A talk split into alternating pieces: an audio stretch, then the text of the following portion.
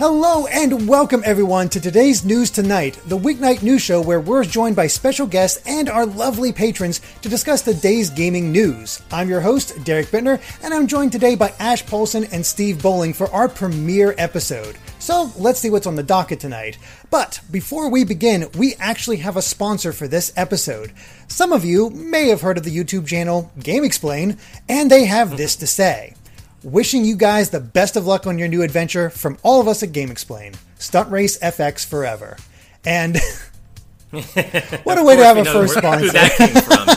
Yeah, you know exactly I wonder who the stunt wrote race I, FX I, I don't know who from. wrote, wrote Yeah. that. You heard it here. Here, you heard it here first, folks. Stunt Race FX coming to Switch I love it. as a sequel. Yeah. and you know it's only Thank- already thanks on for that copy, Tris. Thank you so much.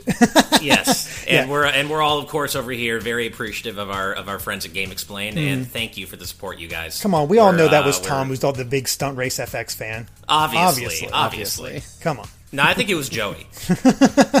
yeah. Thank you. Thank you to all of you over at GameXplain, but let's actually dive into the news. And the first bit we have tonight is Ratchet and Clank uh, Rift Apart, Returnal, and Gran Turismo 7 release dates have been narrowed down to the first half of 2021 in a new PS5 ad, while Horizon Forbidden West has been clarified for the second half of 2021. So we're already getting a clearer idea of what to expect from the PS5 lineup in 2021. And yeah, I guess right off the bat, I mean- how are we feeling about this lineup? Oh, let's go. I love it.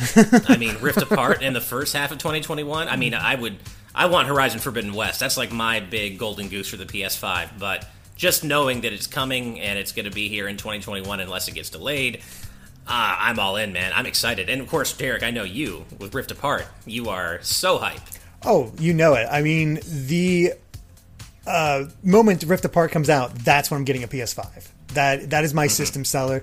Like, yeah, Miles Morales looks good. Yeah, Demon's Souls is uh, you know pretty cool. But my big thing is Ratchet and Clank, and I have been replaying the series. Got through the first two games so far. It is still reminding me why I love it so much. I haven't even got to the really good stuff yet. It's just the like seeing the series evolve, and I still think Rift Apart is the biggest showcase for the PS5. That instantaneous loading between the different levels and like going from place to place, that is incredibly impressive and probably shows off the SSD better than any other game I've seen up to this point. You know, I Yeah. thought that too until I played the PS5. And I mean, like, I, I hate to be that guy. No, no, be that guy. Um, yeah. Please so do. Miles Morales loads like, I mean, instant. It, it's like Super NES fast, and that to me is like I'm mind That's blown crazy. even now. Like every time I hit continue, and it just instantly goes right into gameplay. I'm like, how are you doing this? And then uh, Astro's Playroom does a very similar thing to Rift Apart, where you have like four levels, and each one opens basically a rift, and you walk into it, and then Astro just shoots through the rift into the level. And I was like, damn, like this is really impressive. I mean, I am still super like crazy hyped for Rift Apart. I think it looks incredible, but I I used to think that that wa- was the showcase, and now I'm thinking like this is just every first party game. like they're they're making sure to show off this these amazingly fast speeds in every single first party effort, and I'm like dumbfounded by how well optimized these games are. So, I mean, not to take anything away from Rift Apart, to me it is by far one of the most interesting currently revealed PS5 games, and I, I can't wait to hear your take on it. I can't wait to, you know what? I can't wait to hear what vibes you get off that game. Oh, I'm, in- I, in you know it. a few I'm- months. One way or another, I am reviewing that game. There is no no two ways about that. But Ambison Oh, yeah. in our chat actually makes a good point. Insomniac has always been good at getting the most, uh, they're getting their mileage out of the hardware. And playing Going Commando recently, the second game in the series on a PS2, there are so many enemies on screen with explosions happening everywhere, uh, particles happening, little bouncing balls. Not a hint of slowdown. It's, I mean, granted, Yeah. they're all the same looking enemies, but it's still really impressive on the PS2. And Insomniac has just been amazing at that kind yeah. of uh, technological know-how. Well, it's always it's always impressive when you see that kind of stuff happen. Like you know, uh, in, for example, in Paper Mario: The Thousand Year Door, you see all the punies on, on the screen at once, and and, and at various parts throughout the game. Even if they are the same model over and over again, it's such a cool effect to see that happen. And we've seen with from Rift Apart that there's so much exploding on the screen at any given moment, and it's uh, it's looking incredibly. Uh, incredibly impressive, and uh, like, yeah, for, and, and for me, my game is Horizon Forbidden West. That's the one I want to review and, and, and get the vibes off of. I mm, so excited. I, I've watched that trailer more times than is probably healthy at this point. So you're going to Uh, be picking wanna up on point out something PS4, that- obviously. Oh, obviously, clearly, yeah. No, if for whatever reason I don't have a PS5 by the time Horizon releases, which I totally will, but if I didn't, that would be the day I got a PS5. Mm-hmm. Uh, I do want to point out something that the Lewis Dragoon said a little bit earlier. Uh, Sony's first year lineup, looking as as Pigma from Star Fox would say, real good. Got to get I that uh, Ash voice acting in there. That's amazing. Uh-huh. I love it. Star Fox lines are always the best. oh right? yeah. yeah. Actually, Rob Arman X and uh, Steve, you might be able to uh, say talk about this as well. Uh, the Series X has fast loading as well, and it's hilarious to see the Xbox skip loading screens on 360 games. Have you seen that yourself? Yeah, uh, the Series X is. I mean, both of these are such similar pieces of hardware, and really where they're divergent is the philosophy applied to how they're designed. But I mean, yeah, I've played some old games, and it's just like, you know, hey, you're you're right in the game. Like I was playing Guardian Heroes Xbox 360 back backwards compatibility, Nice. and it just loads like nothing I've ever seen before. Again, like SNES level load speed. So where I know there's load screens in games, they're just gone, and I know it's happening because it's so fast that they just don't get a chance to actually show anything, and that to me is just crazy. Like because you know the load screens are still in the game. It's just they're Right. they're going by you so fast you can't pick them up. And so, yeah, I think it's it's really cool. There's something I think kind of the Series X has that feeling of taking all your old stuff and making it better, whereas the PS4 is introducing you to brand new things. And so, depending on where you land on, you know, either playing all your old favorite games upgraded or whether you want to play old or new stuff that just doesn't exist yet, uh, that's really going to be a key deciding point for people on which console they pick up in, I mean, I guess a couple days. That's the I was, crazy uh, thing. I was, I was reading about. I was either reading or maybe it was a Digital Foundry video. But the, the Last of Us remastered, as we all know, takes like a minute and a half or something to, for that initial loading screen to actually load into the game, and apparently that's cut down by like eighty five percent or something on PS5. Like it's it's just a few seconds to load into the game, which is just crazy to me. That, I mean, I, I, I care about loading times, but I never knew, I never thought about how excited I would be to actually hear about these short loading times, like these super short loading times, console style, on the PS5 and Xbox Series X. I, I think I underestimated just how excited that would make me. Mm-hmm. I saw a strange article today where apparently the Last Guardians load times have been improved, but only on disc. Like th- Interesting. it's only the physical version that Huh. works. Like Oh. digital, not I- so much. I remember this. It's the it's the 1.0 version of the PAL release Oh. because the PAL release the has world? like uncapped frame rates and and different different like loading tech used Oh, in the, it, it was the than frame rate everywhere improved. else. I'm sorry. Yeah, yeah. So it just has like this amazing frame rate, but it's only this one release. Somehow they like hard capped the frame rate So everywhere weird. else. So yeah, okay. You know, that's something I still need to go back and play, and this is actually probably the perfect chance is to do it on PS5, but I never did get around to playing The Last Guardian. It's just too much to play, passed me by, but I was always curious about it, so. It's a Hey, it's on the solid game. PlayStation. It's on the PlayStation Plus collection too. Oh right, Right, So it is. if you pick up a PS5, it's free. Yeah, Wow. which is just nuts. What a great deal. God, that's cool. Yeah. Uh, there is a bit of other um, Sony news that came out today, and that was more about the talk about uh, sort of the development of the PS5, where they said they could have made the system even bigger, and the fact that um, they did consider charging more than seventy dollars per game, which, oh god, my heart. Right? Yeah. I mean, It's, it's, yeah.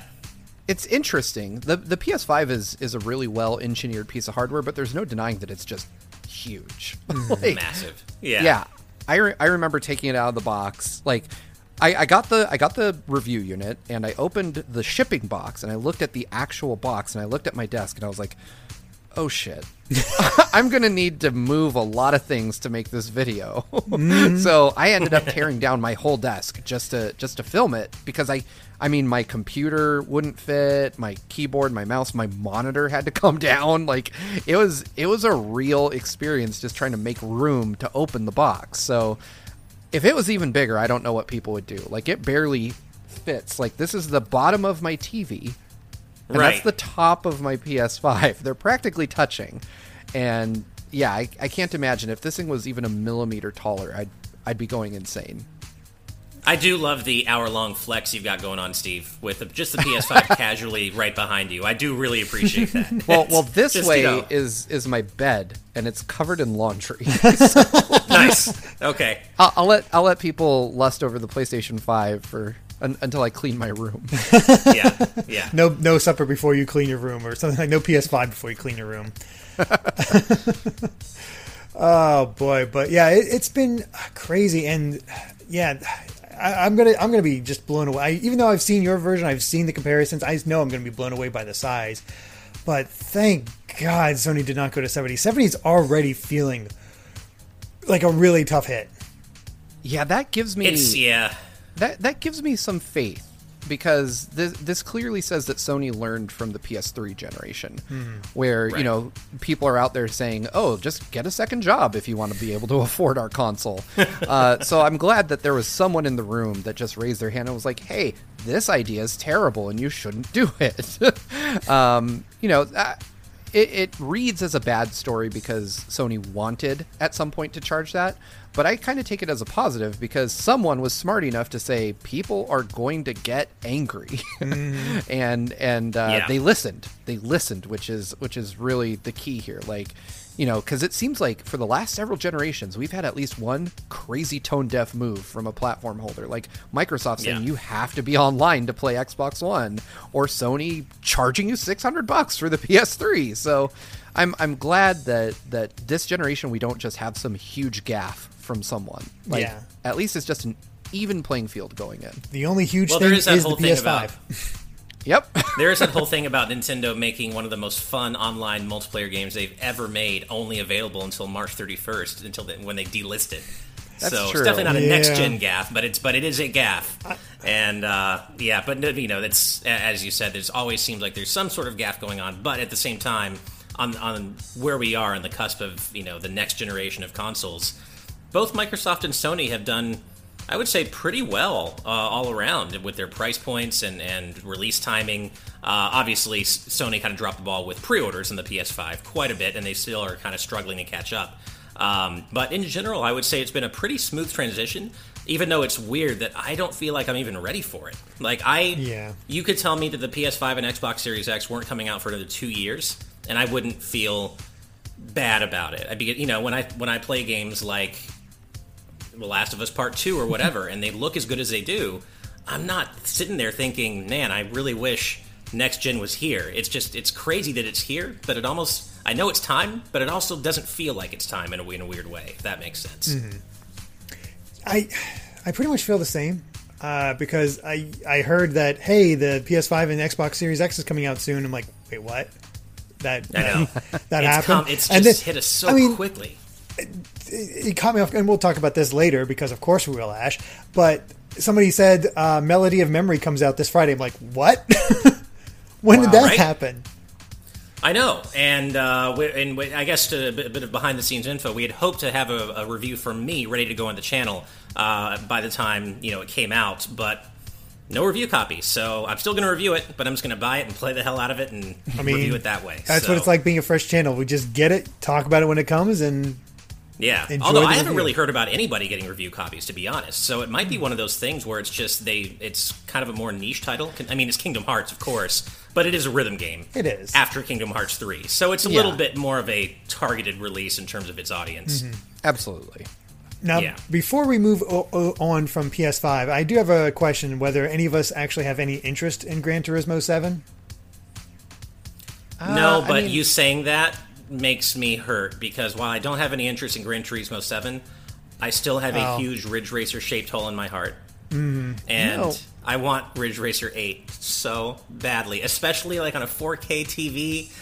Are you kidding me? A true next gen Ridge Racer experience? I would l- l- die if that was announced. Yeah. I wish. Yeah, I I can't. Uh, I I've never really been deep into Ridge Racer. Uh, I started playing Forza Horizon 4 on my Series X, and I forgot how much I just love a good racing game. Like they Yes. they really like it, they get your adrenaline going like in a way that I kind of forget sometimes just because it's not the ga- type of game I typically play. Like I'm way more into escapism and and you know like fantasy worlds and that kind of stuff. Um, but yeah, I, I guess you know if a I would definitely look at Gran Turismo if it was around the corner, but I it's not like something that's on my radar that I'm following. Just you know, it, it's I have no hype for it. Let me put it that way. I'm Yeah. getting no vibes from it right now.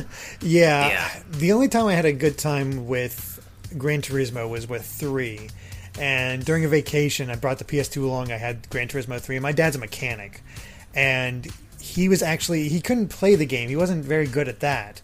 And I couldn't set up the car to save my life, but he gave me his tips for how the car should be set up, and it controlled like butter. So I'm like, I don't want to play Gran Turismo unless my dad's here to give me car tips because I don't know how to set up a car at all. You're lucky I can change the oil. Yeah. I'm, I'm more into like arcade racers. I've never really been in, been able to get mm. into like driving simulators. I absolutely respect them because you know you're you're going for realism and all the different cars and how they handle. But I just love you know drifting around you know hairpin turns at 400 miles per hour with trance pumping into my ears and I don't know like arcade racers are actually one of my favorite genres. It's just they're unfortunately there's not a whole lot going on uh, with them right now. Although, for those of you out there who do like arcade racers, I highly recommend Hot Shot Racing. It, it's an indie game uh, from Sumo Digital that came out on the Switch and I think all platforms uh, earlier this year, a couple of months ago, and it's a really good virtual ra- uh, virtual racing style. It's kind of kind of got that early uh, like '90s Sega aesthetic to Nice. it. Really cool game. So if you like arcade racers like I do, check it out. Nice. Also, uh, apparently, I just uh, impressed Amy in the chat. She says, "Wait, you can change the oil? Yes, I need the stuff, but I would, I can. Cha- I know how to change oil. I know how to, but I, I'm like claustrophobic, like really badly claustrophobic, so I can't get underneath a car. I just, I can't it's like. you need yeah. the jack. You need to get under there. You need a special weird tool to unscrew the thing. You need I to have another it, one I'm ready. happy to it's, pay for the privilege. it's a mess. I'm not doing it. Yeah, I'm not. I'm not gonna do it. Happy to pay for the privilege. Um. Last question: What the heck is a, is Returnal? I do not reno- remember this game at all. Returnal. So Returnal was the I can't remember who the uh, developer is, but that was the game that we were all impressed because it, it features an older female protagonist, like an older woman. Oh, she Oh, that's seems it. to be in her fifties, maybe forties, fifties, and she's the protagonist. And it, it was just really it stood out for that reason because you don't really see a lot of older women protagonists. I forgot in the title, but oh, that AAA sounds games. okay. Now I'm excited. Yeah, definitely more excited for that Yeah. than Gran Turismo Seven. yeah. yeah, same, same. Well, uh, let's go ahead and move on to our next news topic, which is Mass Effect: The Legendary Edition has been revealed and releasing is releasing in spring of 2021 for the PS4 and Xbox One, with forward compatibility and enhancements for the PS5 and Xbox Series X. Plus, there's a new Mass Effect game also in the works. Now, this this didn't come out today, but it did come out over the weekend, and yeah. I've only ever Hell played Mass Effect One and Two. Oh, okay. All right. Well, you, you have played the best one, Derek. So at least you have played Mass Effect 2. But I, I- I think Mass Effect 3, uh, despite the ending nonsense, is still quite good. I, I really enjoyed my time in all three games, and I hope that I have time to revisit all three of these games in the next gen version.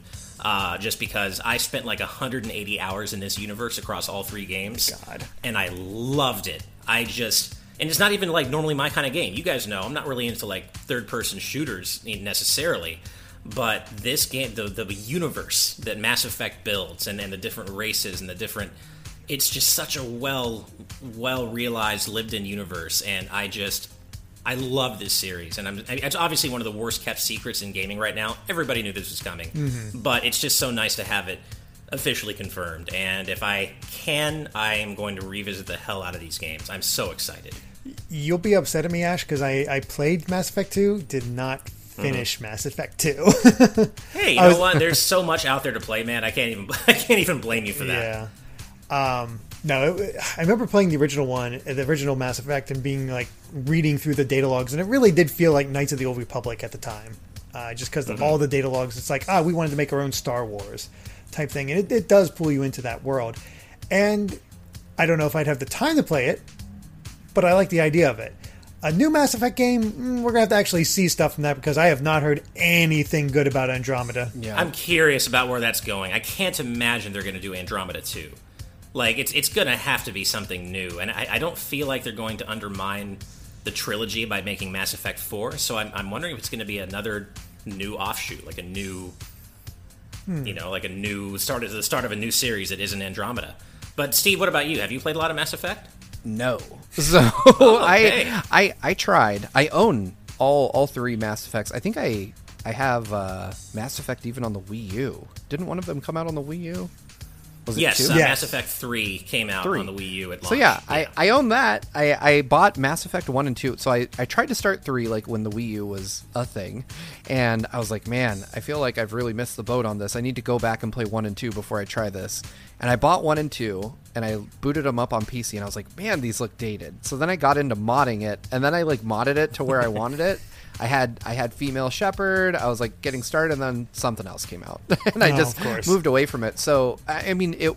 I liked the mechanics and the universe enough to want to check these remasters out, but yeah, I just you know, it, it was one of those things where where the age of this game passed me by, and it mm-hmm. was Sure. You guys know how it is. Like, there's always something right around the corner that you either want to play or have to play, and then you know you kind of just forget and and after a while there's just this looming backlog of games you swore you'd finish i still you know look at yakuza 0 in my in my list of playstation games and i'm like i know i'm 90% done with you maybe maybe someday but not today Yeah. um, so yeah it's it's one of those that i absolutely want to try but i have zero experience with it Yeah. Dukamon says Sure. current Well, Bioware that might be messed you- up, but there's no way they can actively ruin a straight port, right? Hopefully, right? I mean, not. I, am really curious to see what they do with Mass Effect One because that's that's the game that most people seem to agree has aged the worst in terms of gameplay, uh, and it definitely stands, sticks out like a sore thumb. So I'm very curious to see how they're going to streamline that because they, they've been talking about how they're trying to streamline the entire trilogy to make it a you know a more palatable experience in 2021. So I'm, I'm very curious to see what they're going to do there. And uh, Steve, it sounds like you might be be the best candidate to review Legendary Edition if you have so little experience with it. You, can I go? You can Yeah, go just in play three uh, three games that equal 180 hours according to Ash. No biggie, Simple. no biggie, man. You got this. there's there's three of us and there's three games that's all i'm gonna say good point. Good point. I like that. We could do it uh, like a co, like a trio review. I feel like this isn't the type of game you can easily split up like that.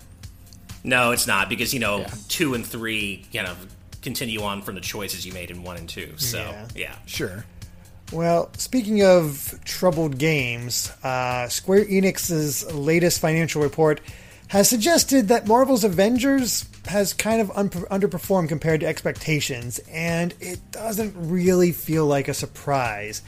Um, yeah. I've, I hear it's maybe getting better, but nothing about it seems to have clicked with anybody. Uh, I, I've not really looked at it, but I, apparently they're trying the whole Destiny aspect with it, and it just didn't, yeah, didn't go well. Yeah, so That's- Ash and yeah. I, Ash and I both got copies of this, and I was kind of excited to like just give it a give it a fair shake, try it out, and and build a video Mm-hmm. around it. But once I got to playing it, I was like, this is the hardest game to get into. Like, and I love Marvel characters. Weirdly. I'm a huge, huge Marvel fan. Like, Iron Man is my jam, and I could not connect with with anybody in this. It just felt like such a lifeless imitation of Destiny, and I was not at all invested in in furthering like the story of it. I, I played through the whole campaign, and I was like, great, this is where the real game starts. And multiplayer Yeah. just did not entertain me, not even a little. Same. I, I it's a shame too because I actually did. Uh, I haven't finished the campaign, but I did. I did enjoy the story, or I have enjoyed it so far, and I love that it's headlined by Kamala Khan. I think that's super cool that you got a woman of color in, in the you know the headline role of a AAA title in 2020. I think that's awesome. But as as much as I enjoyed the story and the basic gameplay, it just felt so sterile. It just it felt so just the the focus on loot and the focus on loot and it just didn't Yeah. do it for me. And- it and just it- did not. Yeah, hmm. The loot just didn't even make sense. Like, didn't. If you're playing as the Hulk, you can equip new rib cages. Like, I mean, yeah, you Yeah. just you know, hey, I found a new rib cage on the ground. Gonna rip Just myself apart and stuff put this in, one yeah. in. Like, what the hell? Yeah, At least Yeah, give him I- a shirt, like anything. And I also just felt like even the interface, like the menu interface, I felt was incredibly non-user friendly. Like it was just it was confusing. It was hard to to at least for me to tell what your cursor was actually on at any given moment. Equipping new gear wasn't clear. It just didn't I don't know. I, something happened with with that game during development that just went off the rails, and it's a shame because it's got the core pieces of a good game. It's not terrible by any means, but it's just it's so bogged down by unnecessary things. and It's mainly the loot stuff and and the the focus on on online multiplayer, and it's just it's a shame. Yeah, it, it's it's a weird thing to botch um, one of the biggest properties out there right now, and this is a botch. I've been I've been looking through the article a bit more, and uh, the publisher like when Final Fantasy VII remake released, Square Enix reported uh, net sales of 330.1 million and an income of around 96.8 million. So they, they made 96, almost 97 million in that first uh, first half of the fiscal year. But when Marvel's Avengers released for the second half, the game division saw net sales of only 224.4 million and a loss of more than uh, 48.4 million in operating income. So they it's a good thing Final Fantasy VII remake did so well because it kind Yeah. of tanked. And apparently, um, they they didn't release actual numbers, but the volumes were 60 only 60 percent of the planned sales. So yeah, not great yeah, for them. and I mean, and not only that, but but you know, Avengers' next gen release was just delayed to 2021, and the first DLC, which is Kate Bishop, was also moved to an unknown date. So I think it, it seems like they're in this kind of turmoil like hell part of, of post development where they're spending more time fixing the game's current issues than actually you know making progress on their post development timeline with DLC and the next gen stuff. So mm-hmm.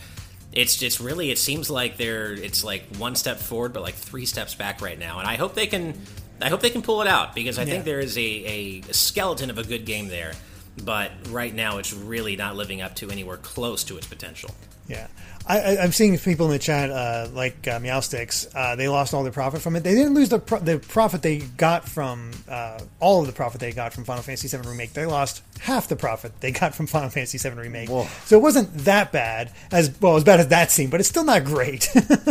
yeah, yeah so let's get re- hey maybe that'll encourage them to get Remake Part Two out quicker. yeah. that's true well uh, I would- here's hoping man oh i hope so Oh, if it with those load times and all that, I will totally buy a uh, port of Seven Remake Oh, for yeah. PS5. I will be happy to replay FF7 Remake Part 1 Yep. if and when the next gen version comes. I mean, obviously they haven't announced anything, but you know it's coming. It's it's going to happen. It has to Hopefully be, with yeah. with extra story content or something like a like an extra little digest at the end, Kingdom Hearts style. Yeah. that would be cool. But yeah, we have a bit more Square Enix news. Uh, uh, some of it uh, a bit better, a bit more exciting, because uh, Kingdom Hearts Melody of Memory's complete song list has been revealed, and this is credit, go, credit goes to ResetEra member uh, Chaser Joey. And Ash, I'm going to let you cover this one because you know you know the song lineup, and you probably like memorized the list. let's be honest. Oh, I can't say I've memorized a whole list of 130 songs, but my God, you guys, if, if you out there are fans of Kingdom Hearts music, this is the most exhaustive song list. I mean, I'm sure there's some really good stuff that's missing. I haven't had a chance to really go through it song by song, but I mean, you've got over 130 songs here. You've got, of course, you know, the big ones from Kingdom Hearts 1, like, you know, Night of Fate, Simple and Clean, Dive into the Heart, uh, Hand in Hand. We've got One Winged Angel from Kingdom Hearts Final Mix, so we got the, that the Kingdom Hearts version of that uh, of that song. Um, Lord of the Castle and Chain of Memories, the the battle theme for Marluxia. Uh, you got a bunch of stuff from Kingdom Hearts 2, Sanctuary opening version, uh, Roxas's theme, of course. Of course. Um, you know, 13th Dilemma, Darkness of the Unknown. It, it- there's so much here. I, I'm surprised that I'm not seeing um, Battle to the Death, I think it's called. It's the first final battle theme in Kingdom Hearts 2, and I'm hoping maybe it's unlockable or something, but I am surprised that it's not there. Maybe. Um, Kingdom So- Hearts 2 Final Mix, you got like Rage Awakened and Fate of the Unknown. Of course, Derek, I know you're going to appreciate this. Vector to the Heavens from 358 over two days. That's Um, yeah, that's ton really of good. stuff, of course. For oh, it's one of the best when you're fighting uh, Xion. Yeah. and Uh, um, real quick, Birth I- by Sleep, a bunch of oh, go for it. I, I was going through the list, and I'm actually really surprised by this. Um, I guess if song, li- if song lists are spoilers, I'm not sure they are, but I'm actually really surprised that they have uh, Circle of Life, Whole New World, and Beauty and the Beast in here as well. Wow. Because those are not in the game. Only Let It Go and uh, a couple songs from Little Mermaid were ever in Kingdom Hearts itself. right. So And they have the most important song in the entire song list. Thank God for this confirmation. Bibbity Bobbity Boo from Birth by Sleep. Anybody? hey, I'm down. Hell yes. I know. I'm down. right? Hey, that's that's Um, the, uh, the prob- episode that your that, that's the world that your dad was in. That's true. That, yeah, that's a good point. Um, yeah, he was what Prince Eric. Was that? No, he's not Yeah, Prince Eric. he He's the no, um, the he's guy with the Eric. monocle that uh, Right. Helps I out. Yeah. Yeah. Oh man, I know who Um, you're talking about, but I don't know his name either. he's the one that puts on the neither. slipper. Yeah. What's his name? The the Duke. Is it the Duke? Maybe it's the Duke. Maybe. Yeah, I can't remember. Either way. Uh, sorry guys, I'm a terrible son. Um, yeah, we know. you, you've got you've got the the, the the only two songs probably worth highlighting and recoded are both in this: uh, "Wonder of Electron" and "No More Bugs." Of course, "Dream Drop Distance." You got "Calling," thankfully. Um, you know, the trance theme, the trance version of Traverse Town. You've got the uh, "Calling" from "The World Ends with You." Um, you got yeah the one single song from Kingdom Hearts uh, 0.2, "Birth by Sleep," and then we've got some Kingdom Hearts 3 songs. But I have to say, I'm a little disappointed at how just how few Kingdom Hearts 3 songs there are. It's got like eight actually. Fortunately, "Don't Think Twice" is one of them. Thank God, because I love that. Oh, it's so song. good. Oh, it's so good. But I'm a little su- surprised that there isn't more from Kingdom Hearts 3. So I'm, I'm crossing my fingers for some unlockables, and maybe this isn't the full song list, but it seems like it is. so um, there's also some cool miscellaneous stuff here. You got uh, some something Destati from the Kingdom Hearts Orchestra World Tour album, uh, some piano collection songs, and uh, yeah, it's so this is a hugely exhaustive song list, you guys. Oh, yeah. So if you're, I mean, if you're a Yoko Shimomura fan like I am, and I know Derek is. We're in for a really good time with this game, and I can't wait And- to just dig into this game. I mean, I was just about to bring up Evernight Studios comment, "Melody of Memories," uh, aka Yoko Shimomura Appreciation Hours. Exactly. It's, it's essentially Theatrhythm Yoko Shimomura, although for that we would need Parasite Eve and Legend of Mana and, and, and Front Mission and stuff like that as well. But I just hope that it does well because I want to get, even though this isn't quite, from the demo at least, it isn't quite the, the next Theatrhythm that it seemed to be, it's still really fun.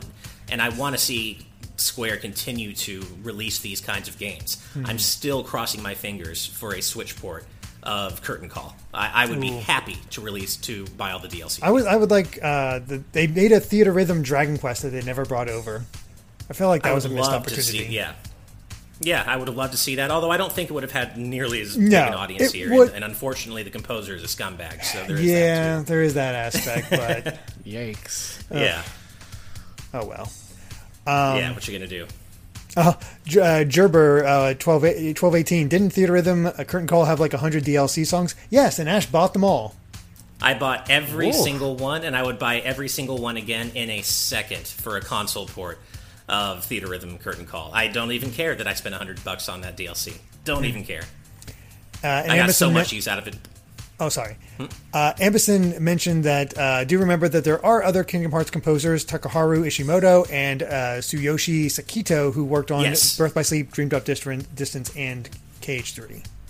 So, Right, right. Yeah. Um, by the way, guys, I'm sorry for the lighting on my end. It's I'm, I'm having to be in a separate room for my wife because she's doing her own meeting. So we're still getting our office set up, but it's not always going to be this dark on my end. So please bear with me. I know I'm a little dark over here. uh, how ironic that darkness overtakes Ash when we talk about Kingdom Hearts.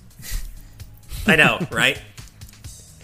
Oh boy, uh, I, I I think you're not much of a Kingdom Hearts fan, Steve. So I'm guessing this does nothing for you. Oh yeah, I've just been sitting here like Keyblades are pretty dope. I like those. I played Kingdom Hearts Fair one enough. and two, and I absolutely loved them. Something about 3 mm. didn't work for me. I I mm-hmm. pl- I got it. I have it on Xbox. I've played like maybe five six hours of it, and it just never mm-hmm. clicked all the way. But uh, you know, this was well before I met my fiance, who was like a hyper Disney fan. Like she is, I mean, like since this pandemic started, like every couple of months, she's like, "We need to go to Disneyland. Let's see if they're open." And I'm like, "They're not open yet. It's in California. Like they're definitely not open." you know. And uh, sure enough, we checked like three weeks ago because I was like, "Ah, I want to go too." But Yeah. um, I think that her love of Disney might be the motivation I need to just go through the game because I feel like it's a game where if I sit down and I really just approach it with a completely open mind, I will love it. But I just like every little quirk. I'm like, man, this plays like a PS2 game, and that's kind of the point. But Right. I'm just like, games have advanced so much, and I have so many other options that I'm like, ah, screw it. I'll I'll go play some Spider-Man or something, something with more instant gratification. Um, so I'd I'd love to sit down and play through it because, like I said, one and two were my jam. Like on the PS2 back Yeah. in the day when when this design was in vogue, I really loved those games, and I loved the storytelling, and I'm sure that's still great. I remember Derek's review was just glowing. So Hey, and- I, and I, I, tend to stand by. trust- I stand by that. I know people have problems with Kingdom Hearts three, but it sucked me in. Like I do not go out of my way to platinum games, and I was all about that platinum in KH three, and totally sucked in. Even beat all the Yeah. super hard bosses in the DLC. Did not beat the super boss in the DLC because screw that. yeah. But I was I was down. I just really enjoyed it. I still think Birth by Sleep is my favorite of the series, though. Birth by Sleep is just It might be mine too. Amazing. I I have to say, um, and I, I kind of I enjoyed Kingdom Hearts three definitely, but I definitely came down on the side of being slightly disappointed by it. I, I'm still glad I played it. Part of that has to do with with a, an element of the ending that just pissed me off to no end. They kind of Uh, but fixed it in the DLC. If you played that yet, Kind of, yeah. And on that note, Derek, I still to this day get requests from fans for us to do a Kingdom Hearts three. you know we might have to post-mortem just pull that trigger. So now we just got to do it. We got to I was do it about now, to say, man. I feel the energy for this for this to become a discussion video radiating from the audience. I think this Yeah. should this should be something that goes on our Patreon. If you want to see Derek and Ash battle Yeah. out their opinions over Kingdom Hearts 3, join us on patreon.com slash Ah. gvgaming. And we'll Way to pl- way to plug. Oh God, nice, nice Oh, plug. God. Always be working, gentlemen. Ma- make that make that a Um, stretch goal. Stephen Stephen Turquoise asks, uh, Ash, did you ever play the Theatrhythm game in the arcade? I like that one. So yes, I actually played it while I was in Japan for my last trip there. Uh, it's called uh, All Star Carnival, and it's a lot of fun. Uh, I would love to see them port that to Switch as well if they if they could. So who knows? But it's a lot of fun. Yeah. Well, uh, there is one other Square Enix game coming out soon that I'm pretty sure you're still excited for, Ash. Uh, as they've Yes. revealed more information about Bravely Default 2's characters, jobs, world, and more. And I haven't actually had a chance to look at this, so enlighten me. Well, we've got the four main characters here, Bravely Default 2, who are uh, Seth, the protagonist, uh, Gloria, the princess of Musa, a country that watched over the peace of the world by way of the crystals, uh, Elvis, a scholar who travels the world, and uh, Adelle, a mercenary for hire who is traveling with Elvis. And uh, yeah, I, so these are our four new characters in Bravely Default 2. I will say that I'm a little bit mixed on them so far, and I think that's just because Bravely Second's cast was so charming, and it's just they were so such memorable characters to me, and uh, and same thing with Bravely Default One. Like as, as I think you and I have kind of mentioned before, Derek, talking about this, something about Bravely Default Two so far feels a bit off to me. Uh, I am excited about it, and as we learn more about the world, I'm, I'm still very excited. But it's not just utterly grabbing me the way Bravely Default and especially Second did. Some of you will know that uh, Second was my game of the year for 2016. I just loved it, and so far I'm just not quite sure yet. Um, The, but the problem is, Yeah. in my opinion, is that the graphical style works because that is the Bravely Default art style. I think they needed to go a bit more um, cartoonish as far as graphics, like give that that cell Mm. shaded look, because it does look like just a high end 3DS game, and that style and the, the, that style works so well on the 3DS. But when you get into HD on the Switch, it just doesn't hold up as much. And I don't think it it comes across, even though it definitely isn't. It kind of feels cheap.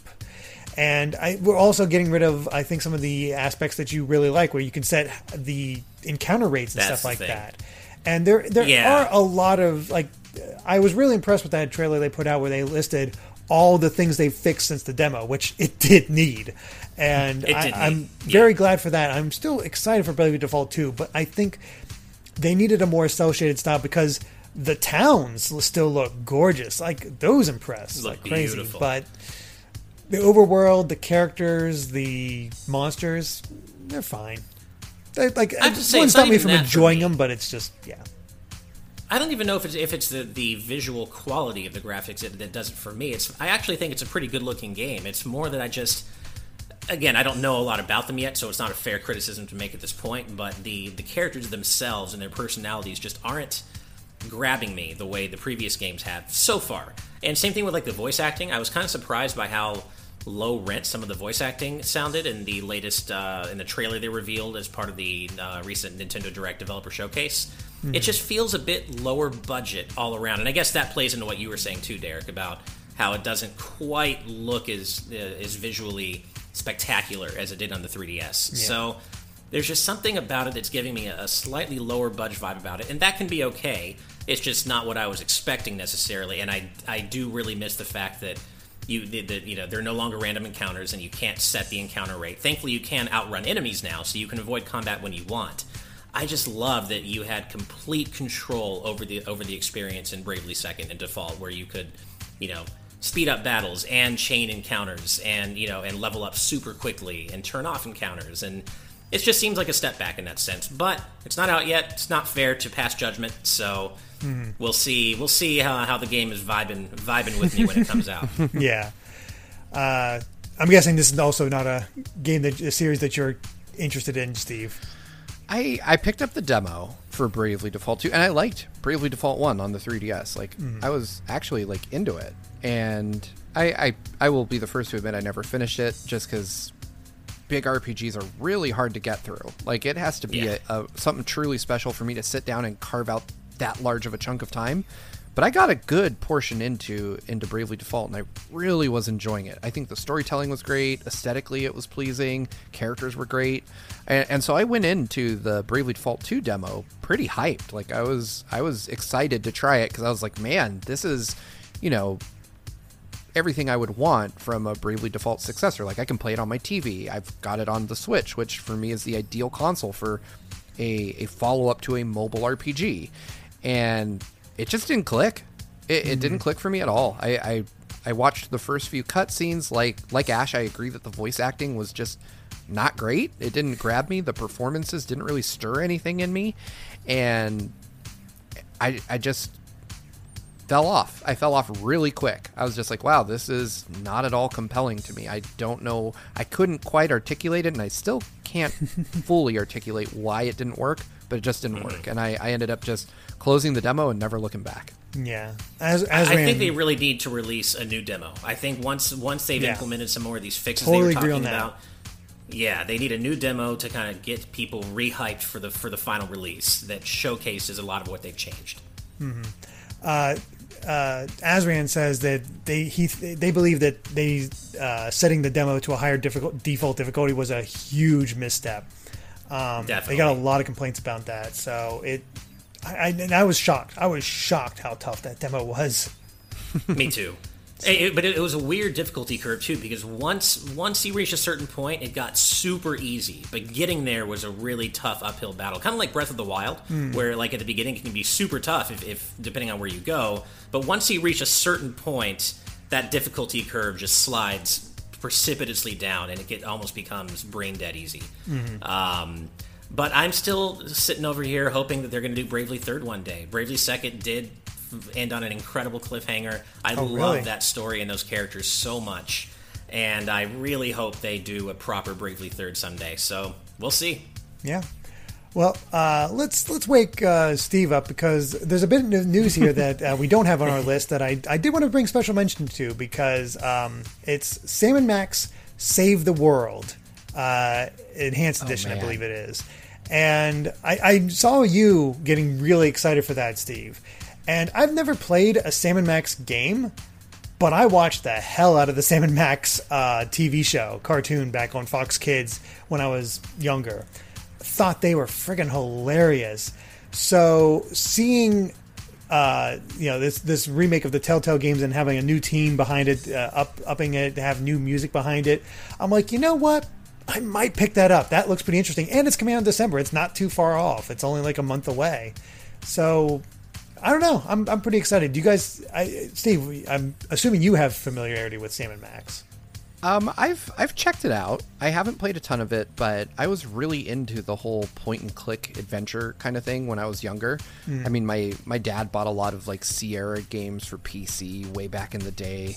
And if you don't know, like King's Quest is is like a very old school but very popular like point and click series, right? Um, but I didn't get into Sam and Max until and, and this is gonna just date how old I am, but when Strong Bad's cool game for awesome people came out for the Wii, I remember and I was like, what else did these guys make? Like, because I I love Homestar Runner. I, it's just you know Yeah. kitschy, funny, like goofy humor, and I found out that the same developer made Sam and Max. And I was I, so I ended up downloading it on the. I want to say they also had a Sam and Max game on the Wii I think so. and they're just so full of personality. Like I love the mm-hmm. characters themselves, and I don't know what exactly we're getting with this new game, but I am hyped to check it out. Like I love games that make me laugh. Like if a game can make me laugh, that's such a rare quality, and I will pick up just about any funny game I can find. So I, I'm really excited to see this, and I hope that they bring like Sam and Max's trademark humor to it because that would that would be something that would just really cap off the year in a real nice way. A, sh- a really bad year. I'm trying not to. a really bad year with a Yeah. really with just a really fun, lighthearted experience would be really nice. And from the trailer, I th- I thought the humor was on point. Like, I was like, oh right, I forgot I chewed I chewed off the brake brake lines and stuff like that. Just the Yeah. insanity of Max just always kills me. Yeah, for yeah, sure. I, I wish I could say more. I, I have very little reference point for uh, for for Sam and Max. I've heard of it, of course, and I, you know, generally know of it, but I never really followed it. So it seems like people are excited for this, though. So I, I hope it uh, turns out to be what people want out of it. Exactly. I, fingers crossed.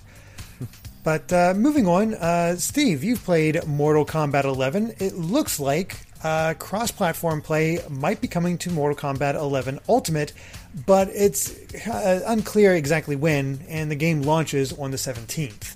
So, does crowd? I, I don't play a ton of fighting games, but I get the feeling that cross-platform play does not happen a lot. Yeah, cross-platform Not play in fighting games is super rare. Uh, so it's really interesting to see. I mean, like Street Fighter V has PC and PlayStation cross-platform, um, but that's really the only prominent example I can think of. Um, and it, it Yeah, I, don't can't think, think, Tekken of- Seven does. Yeah, I, think I, I- could be wrong. I, yeah, I could be wrong on that too. I have Tekken Seven, I but I don't play online a bunch because I suck at Tekken. So, um, I I like to think that I'm halfway decent at Street Fighter and okay at Mortal Kombat. Hmm. Um, Mortal Kombat 11 is like one of my favorite games to trot out when my best friend comes over. Um, we'll Nice. we'll get we'll have some drinks and because it's like. Fighting games are just getting wild now. Like I don't know if you guys have Hmm. kept up with Mortal Kombat 11, but friggin' RoboCop is in it I did see that. Yep. and and when you do his friendship, he does the robot, which is like the best. So it's, good. It's objectively Yeah. the best thing. Or like The- uh, Raiden brings out his kid, and it says like Kid Thunder, and it's a reference to his old Mortal Kombat 2 friendship. But they, it's like they decided when Mortal Kombat 11 came out, they're like, oh, this is going to be serious. And then at some point, Ed Boon or somebody was just like, you know what, screw it. Like just. Yeah, sure. Let's have some Terminator. fun. Yeah, let's put him in. Like, Yeah, let's put in Rambo now RoboCop in it. too. Yeah, R- Rambo voiced by Sylvester Stallone. He recorded Yeah. new lines for that. That's so random. amazing. Yeah. That is like I I love the fact that he's just leaning into the fact that NetherRealm was bought by Warner Brothers. He's like, "Yep, Uh-huh. we're part of the Warner Yeah. Brothers family now, so we're just gonna get stupid with this. like, we're gonna take all your characters and put them in this game." you. You get the I still feeling can't- that NetherRealm really wants to make an '80s icon fighting game because they've had Jason, Yeah. they've had Freddy, they've had uh, you know RoboCop, Predator. and Predator, and uh, Predator. Yeah. Did they have? Didn't they have Alien or am I the Xenomorph? or am I think so. I think you, you were able to do a did, xenomorph. Like that was in Mortal Kombat 10. Yeah, I think you were able to do xenomorph versus predator Right. in the game. like, I feel like he just looks around and finds action figures in the office, and he's like, "Yeah, I'm going to put this in Mortal Kombat now." I, I And I- honestly like, I know think it's not a quite- horror-based fighting game from NetherRealm would be really cool. Um, I almost can like see it happening too. the answer to Capcom's Darkstalkers that they've done nothing with. Oh man, Right. and and the thing that hurt so bad about Darkstalkers was Yoshinori Ono teased it for years, I like he was going to do it, and now he's not at Capcom, so it's definitely not happening. Um, I guess Yeah. that was like a, a bridge too far or something, because I mean, this is the man that revived Street Fighter, like he brought it back from the grave. And if they would let him do that, any and Street Fighter Four was insanely successful by any metric. Um, so the fact that they were like, "Oh yeah, okay," I mean, we you resuscitated one of our longest dormant franchises, but we're not going to let you do Darkstalkers, just seemed really weird. I remember a Yeah. long time ago. It, I don't know if it was around the same time as the Street Fighter Four thing. Street Fighter Four lasted forever, so I imagine it did. It did come out around the same time, but they did release a Darkstalkers collection that apparently probably nobody paid attention to. Yeah, Yeah. because they were like they were talking about how if enough people bought it that it was the beginning of a Darkstalkers revival, and maybe enough people didn't buy it. I don't know, but Capcom has a has a pretty bad track record with this because yeah, Ono promised uh, or not promised, but teased a new Darkstalkers game before leaving, Yeah. just like Inafune teased or actually officially started development on Mega Man Legends 3 before he departed. So Capcom has a problem with this and it's a shame. Personally, as much as I love Darkstalkers, the the series I want to see have a resurgence is Rival Schools. Oh, yeah. I adore Yes. Rival Schools, and especially Project Justice. And having Akira from Rival Schools as one of the next Street Fighter V DLC characters is so cool. That was such a neat surprise. And even if all we ever get is an HD collection, I still want one. Those games are are just nuts. They're so weird and so hyper anime. Uh, I just I love those games so much. Mm-hmm. Yeah, so to to bring this back to to Mortal Kombat and crossplay, like fighting games of all things should be like the one genre that has crossplay, because mm-hmm. like Yeah. the whole point of a fighting game is to find the best challenger and beat them.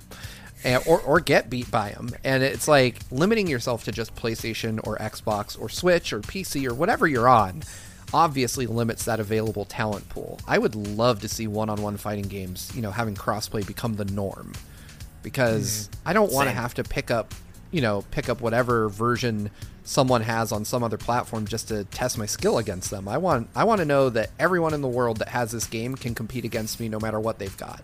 Mm-hmm. So, I, I mean, Mortal Kombat 11 is on everything. It's on PS4, Xbox, Switch, like somehow. That is true. So, Yeah. You know, PC. So you could, in theory, if they enabled this, you could play someone that's playing in handheld mode on their Switch while you're playing on your 4K TV and and uh, talk smack. That would be that would be a lot of fun. I'd love to be able to throw down. I hope it happens. I doubt it will. Yeah. Me too. Unfortunately. But, uh, well, the last bit of news we have tonight is Nintendo has confirmed that Xenoblade Chronicles 2 has surpassed 2 million units in sales, which, for a niche, niche RPG like Xenoblade, holy crap. like, Yeah. that is insane. Like, The, I, I, the I- waifu I- love is What's- strong. yeah, exactly. Um, Xenoblade Chronicles 2 is a fantastic game. If it wasn't for Dragon Quest 11 S, 2 is- XC2 might be my favorite game on this on this system, especially after playing Torna. Um, it's just such a Yeah. complete package, and the storytelling of the Xenoblade games are so tightly written, especially upon replay. Um, the the non-paid gacha element of two is probably its weakest stat uh, stature, but you can still have fun. You can still get through the game with all the blades that you get. It's just if you're going for 100% and trying to see all the blades, then it gets a little unfortunate. But Grindy. yeah, grindy. Like Just I, a bit I grindy, yeah. opened so many cores trying to get KOS-MOS, and I never got her. I know. Same. I never got KOS-MOS either. Oh. Killed me. I- and then I talked to some people that got as early as like the third Titan. I'm like, screw you. Oh yeah, Uh-huh. I I wrote IGN's guide for Xenoblade Chronicles 2 over a Christmas break, and they they sent me a code, and they're like, I mean, by first off, I knew it was an assignment from hell because they offered me triple my normal fee for the Oh, guide. no. They're like, hey, uh. Do you want to not sleep for a while and, and work until your hands are stumps? Uh, we're gonna, you know, like they paid me as much for Xenoblade as they would for three normal guides, and I was like, that means I'm going to do a lot. And they were like, you know what? Take two copies of the game and get some help. so they Nice. they I mean they they That set me up as me best they Pokemon coverage when I had to get, Yeah, get all that stuff. it- oh God, It was it was tough. It was really tough, but I I do think that that game is amazing. Like Mm-hmm. it, it is such a good game. I I will be the first to admit I hate the English voice acting. I had to switch to Japanese right away. Oh, Um, really? I think I well they it's do just get like better because I when we we had that uh, opportunity to just to interview um, the voice actress for Pyra, she did say that they just started at the beginning of the script and worked to the end of the script. So by Yeah. the end, they're all excellent. So I will I will be the first to admit. I, obviously, I didn't listen through the whole game that way. I think the voice actor for Rex was my main problem. Like when I saw like that opening scene where he's fighting, you know, before Oh, he he- gets his blade, and he's just the his- flat delivery of his screams. And Yeah, grunts, that's and the part like, that "Come on." killed Rex for a lot of people. Yeah. Well, not only Yeah. that, but there's that one scene toward the beginning where he had they they reused the same screen. From Oh, Rex, you're right. Like, Yeah, a they did use it twice. other, and it was it was so awkward. And yeah, then that, there's the, ah, uh, yeah. Yeah, I that game, like the voice acting in English just got on my nerves so much. But once I switched to Japanese, I was like, man, this is fantastic. But I remember what was the super reused lines from from the soldiers that you would Oh, fight? uh, don't Think forget you can handle me. me. Don't forget me. Yeah, like Shrek. they, or they patched that out. They actually Yeah. patched that out, which is a shame. Oh, nice. Did they really? For- That's Oh, funny. think you can take me? I- don't forget me. There you go. Yeah, that's it. Think Back you and can forth. take me? Don't forget. Me. Oh, I was dying. Yeah. Like, and I, remember remember, like my friend. So the way it worked when I was working on the guide, I was in, I was living with a friend at the time, and I was in my room playing Xenoblade, and he was in his room playing Xenoblade, and one of us would shout like down the hall, "Think you could take me?" And the other dude would be like, "Don't forget me!" Like it became like a shorthand for just communication in our house. And Nice. I, I mean, oh. that being said, cheesy cheesy dialogue or or you know flat delivery, the game itself is just awesome. Oh, and by I- the time I you get to like the to be one of final essential five RPGs. chapters, it's unreal. I'm I'm unfortunately going to be the lone voice of dissent here. I think it's a good game, but I kind of bounced off it compared to Xenoblade One, which I love more than ever in Definitive Edition. But I, across the board, personally prefer Xenoblade One over Xenoblade Two, just across the board. did, did you beat it, Um, Ash, or not? Xenoblade Two, Yeah. I got to the very end and I still haven't actually finished. I'm literally at the end of the of the final chapter, and I just got to go go and finish it. But the only but I will tell you though, the only reason I even got there was because I bought the DLC just to be able to slide the custom difficulty all the way down, like enemy HP all the way down to the minimum. Because I just did not enjoy that battle system. I, just I gotta say, um, just to plug another channel, Chugga Conroy is in the middle of playing Xenoblade Chronicles 2 for his channel, and he is always so thorough. But my god, the amount of effort he puts into Xenoblade playthroughs. Uh, I, I like he'll be and he'll be the first to admit that tutorials in Xenoblade are Xenoblade 2 are not that great, but Yeah. um, Oh yeah. he explains it so well. Like, if you have any interest in Xenoblade 2, watch a couple episodes of Chugga's playthrough. You will get into it and you will enjoy it. Nice. Um, he, he really does a great Nice. job. Even goes into how the whole um, gacha system works, like the the rates and how there's like a pity system. It's really impressive.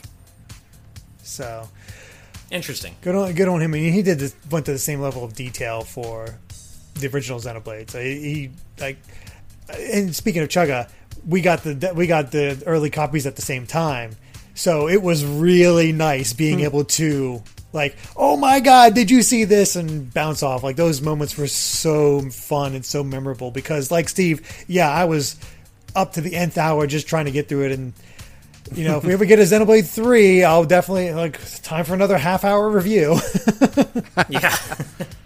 um, really quick before we move on to the end, I want to highlight something Octopuppet said a little while ago in the chat. We've got some news coming in during the show. Um, Oh. Smash Update 9.0.2 is coming soon.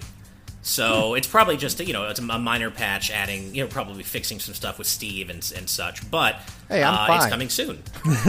That's true, right? Yeah, you're fine. Um, but yeah, so I'm, I'm actually trying to look it up right now to see if what, what it says it's going to do. But Maybe we'll get like small, all small stages. Like we got like then we get like small battlefield or something like that. yeah. With the, so the one time we got was 8.1, I think we got a new stage in small battlefield, and also the ability to uh, choose any music track you want for Final Destination and all the battlefields. So that was a really cool surprise getting a new stage. Um, but that's the only time that's happened, so I wouldn't necessarily expect it, but you never know. Yeah. But usually, when the version number is, you know, it's like 9.0.2, that's a super incremental update that's probably just bug fixes and, Yeah. you know, little nips and tucks here and there. If it was like 9.1, then I would maybe expect something a little bigger.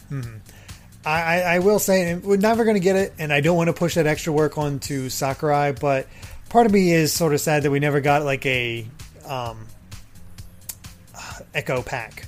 Just obvious Oh, that echoes would've that we been didn't get, like Miss I. Pac-Man and Shadow and stuff like that. Just to Echo Pack, and, and I want I, I still would pay whatever they asked for uh, music DLC, but standalone Yes. music DLC, whatever they wanted to tell me how much to pay, I'll pay it. Doesn't yeah. matter. I'm such a sucker. Nice. Oh wait, no, Ever yeah, Straw Hat Ninja and Evernight Studio are saying they're going to peach Steve's meat back in. Let's hope. Let's, let's hope they do. That would, Yeah. that would be the Return best thing Steve's they could meat. video. do. Yeah. Oh, goodness. But yeah, I think that pretty much covers it for all of our news topics from today. A lot of interesting things, good news, bad news, new games, and a lot of stuff coming up. So it's all exciting. And um, yeah, with that, we have covered all of the major headlines from today's news. But before we sign off, we have to give a special thanks to all of our patrons at the producer tier for helping us make this happen. And in addition, a massive thanks to our executive producer patrons. Uh, and those include uh, Rosa, Rosa Bowling, Benny Yao, Kieran Phillips, Diogo Rocha Pereira, Dukamon, OnStar, The D-Pad, Christopher Baque, Floating Mew, HMS May Cry, Adam O'Sullivan, Zipati, Rob Lawlor, and GameXplain. And you too can become a patron over at patreon.com slash uh, gvgaming, where you can watch today's news tonight uh, for as little as $5 a month live with all of us, just like we had, holy crap, we had like 60, 80 people during this. It was amazing. Uh, Yeah. So thank you to all the patrons in the chat right now watching this. It truly means the world to us. And just thank you all so much for watching. And if you like this video, be sure to subscribe to Good Vibes Gaming for more good times like these. So until next time, spread those good vibes and see you then. Bye. Bye. See you next time, guys.